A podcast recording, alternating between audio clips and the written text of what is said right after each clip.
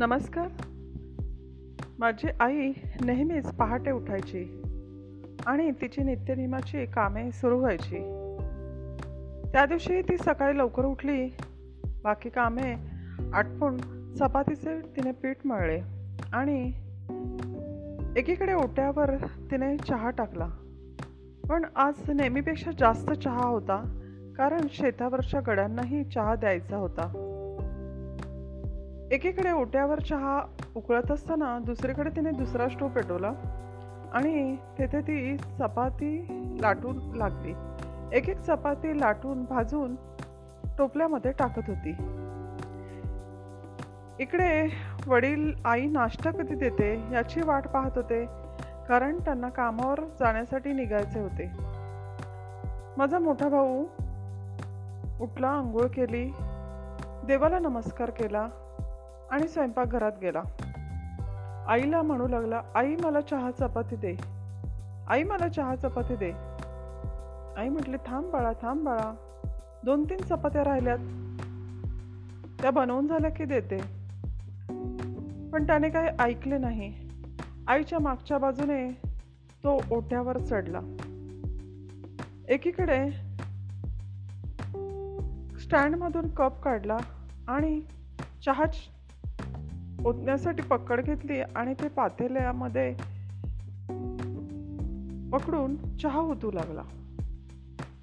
तोच सर्व उकळता चहा आईच्या पाठीवर पूर्ण पडला. मानेपासून तर कमरेपर्यंत पूर्ण तिची पाठ भाजली. ती खूप किंचाळी तो आवाज आजूबाजूच्या सर्व परिसरात ऐकू गेला. सर्व लोक धावत आले. आणि आई इकडे तडफडत होती रडत होती कळबळत होती. तिच्या मानेपासून पाठीपर्यंतचा भाग पूर्ण भाजला होता. मग काही स्त्रियांना स्वयंपाक घरात पाठवण्यात आले आणि कोणी सजेस्ट केलं की पहिल्यांदा ब्लाऊज काढा. ब्लाऊज काढायला जेव्हा गेला तेव्हा कातडी सकट तो ब्लाऊज निघाला. आणि तिच्या ज्या वेदना आहेत त्या आताही मला लिहिताना आठवत आहेत मी खूप लहान होती पण सर्व आठवते जसेचे तसं. तिला प्राथमिक उपचार तेथील कंपनीतील डॉक्टरांनी केले. आणि मग हॉस्पिटलमध्ये मुंबईला पाठवण्यात आले. आजही मला हे सर्व लिहिताना हृदयात थोडी बेचैनी होत आहे.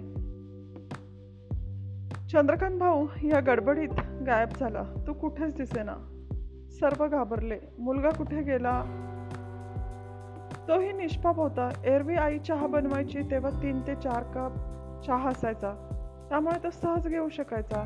पण त्या दिवशी शेतावरील काम करणाऱ्या गड्यांकरिताचा पण ॲडिशनल चहा होता. त्यामुळे जास्त क्वांटिटी चहाची होती. आणि पातेले पकडमध्ये पकडणं त्याला त्या दिवशी शक्य नव्हते पण लहान असल्यामुळे ते त्याच्या लक्षात आले नाही. बिचारा सकाळची चहा चपाती तर सोडा. दुपारचे जेवण अगदी रात्रीच्या जेवणापर्यंत तो कुठे आहे तेच माहिती नाही आणि तो त्याच्याकडे कधीही कोणाचं लक्षच नव्हतं त्या दिवशी. कारण सगळे आई आणि आईचाच विचारात आईची हॉस्पिटलमध्ये नेण्याची तयारी त्यानंतर इतर गोष्टीमध्ये सर्व दंग होते. आता रात्र झाल्यानंतर त्याची आठवण झाली. अरे हा कुठे गेलाय?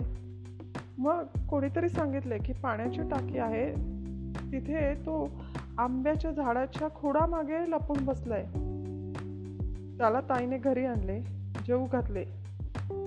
आई हॉस्पिटलमध्ये होती ती बरी होती.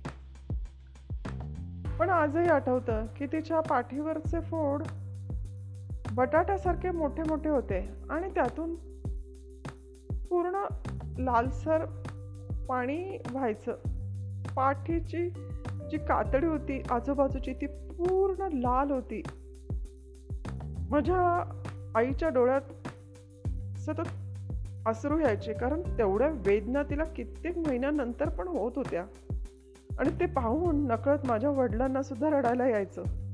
पण ते तिच्यासमोर कधी दाखवायचे नाही कारण मी पाहिलंय की ते गपचूप बाजूला जाऊन रडायचे डोळे पुसायचे आणि मग तिच्या जवळ यायचे. फॅन तर चालू असायचा पण तरी पण पेपरने तिला वारा घालायचे. बर्नर औषधं जी काही डॉक्टरने दिले होते मलम्स ते लावायचे. गोळ्या औषधं वेळच्या वेळी तिला द्यायचे. आईला खूप वेदना व्हायच्या. पण एरवी कठोर असणारे माझे वडील अण्णा तिच्यावर मायेची फुंकर घालत होते. सतत काळजी घ्यायची. मच्छर येऊ नये म्हणून मच्छरदाणी व्यवस्थित बांधणे कुठे उघडी राहिली नाही ना अशी छोटे मोठी काळजी घ्यायची. तिची सतत रात्रंदिवस सेवा करायची. जेव्हा तिला डिस्चार्ज मिळाला त्यानंतर हे सर्व वडिलांनी तिची खूप शुश्रूषा केली. पण एक या सर्व गोष्टीमध्ये संस्मरणीय गोष्ट म्हणजे की जेव्हा ती पहिल्यांदा हॉस्पिटलमधून डिस्चार्ज होऊन आली त्यावेळेला तिने आम्हाला चारही भावंडांना बोलवलं.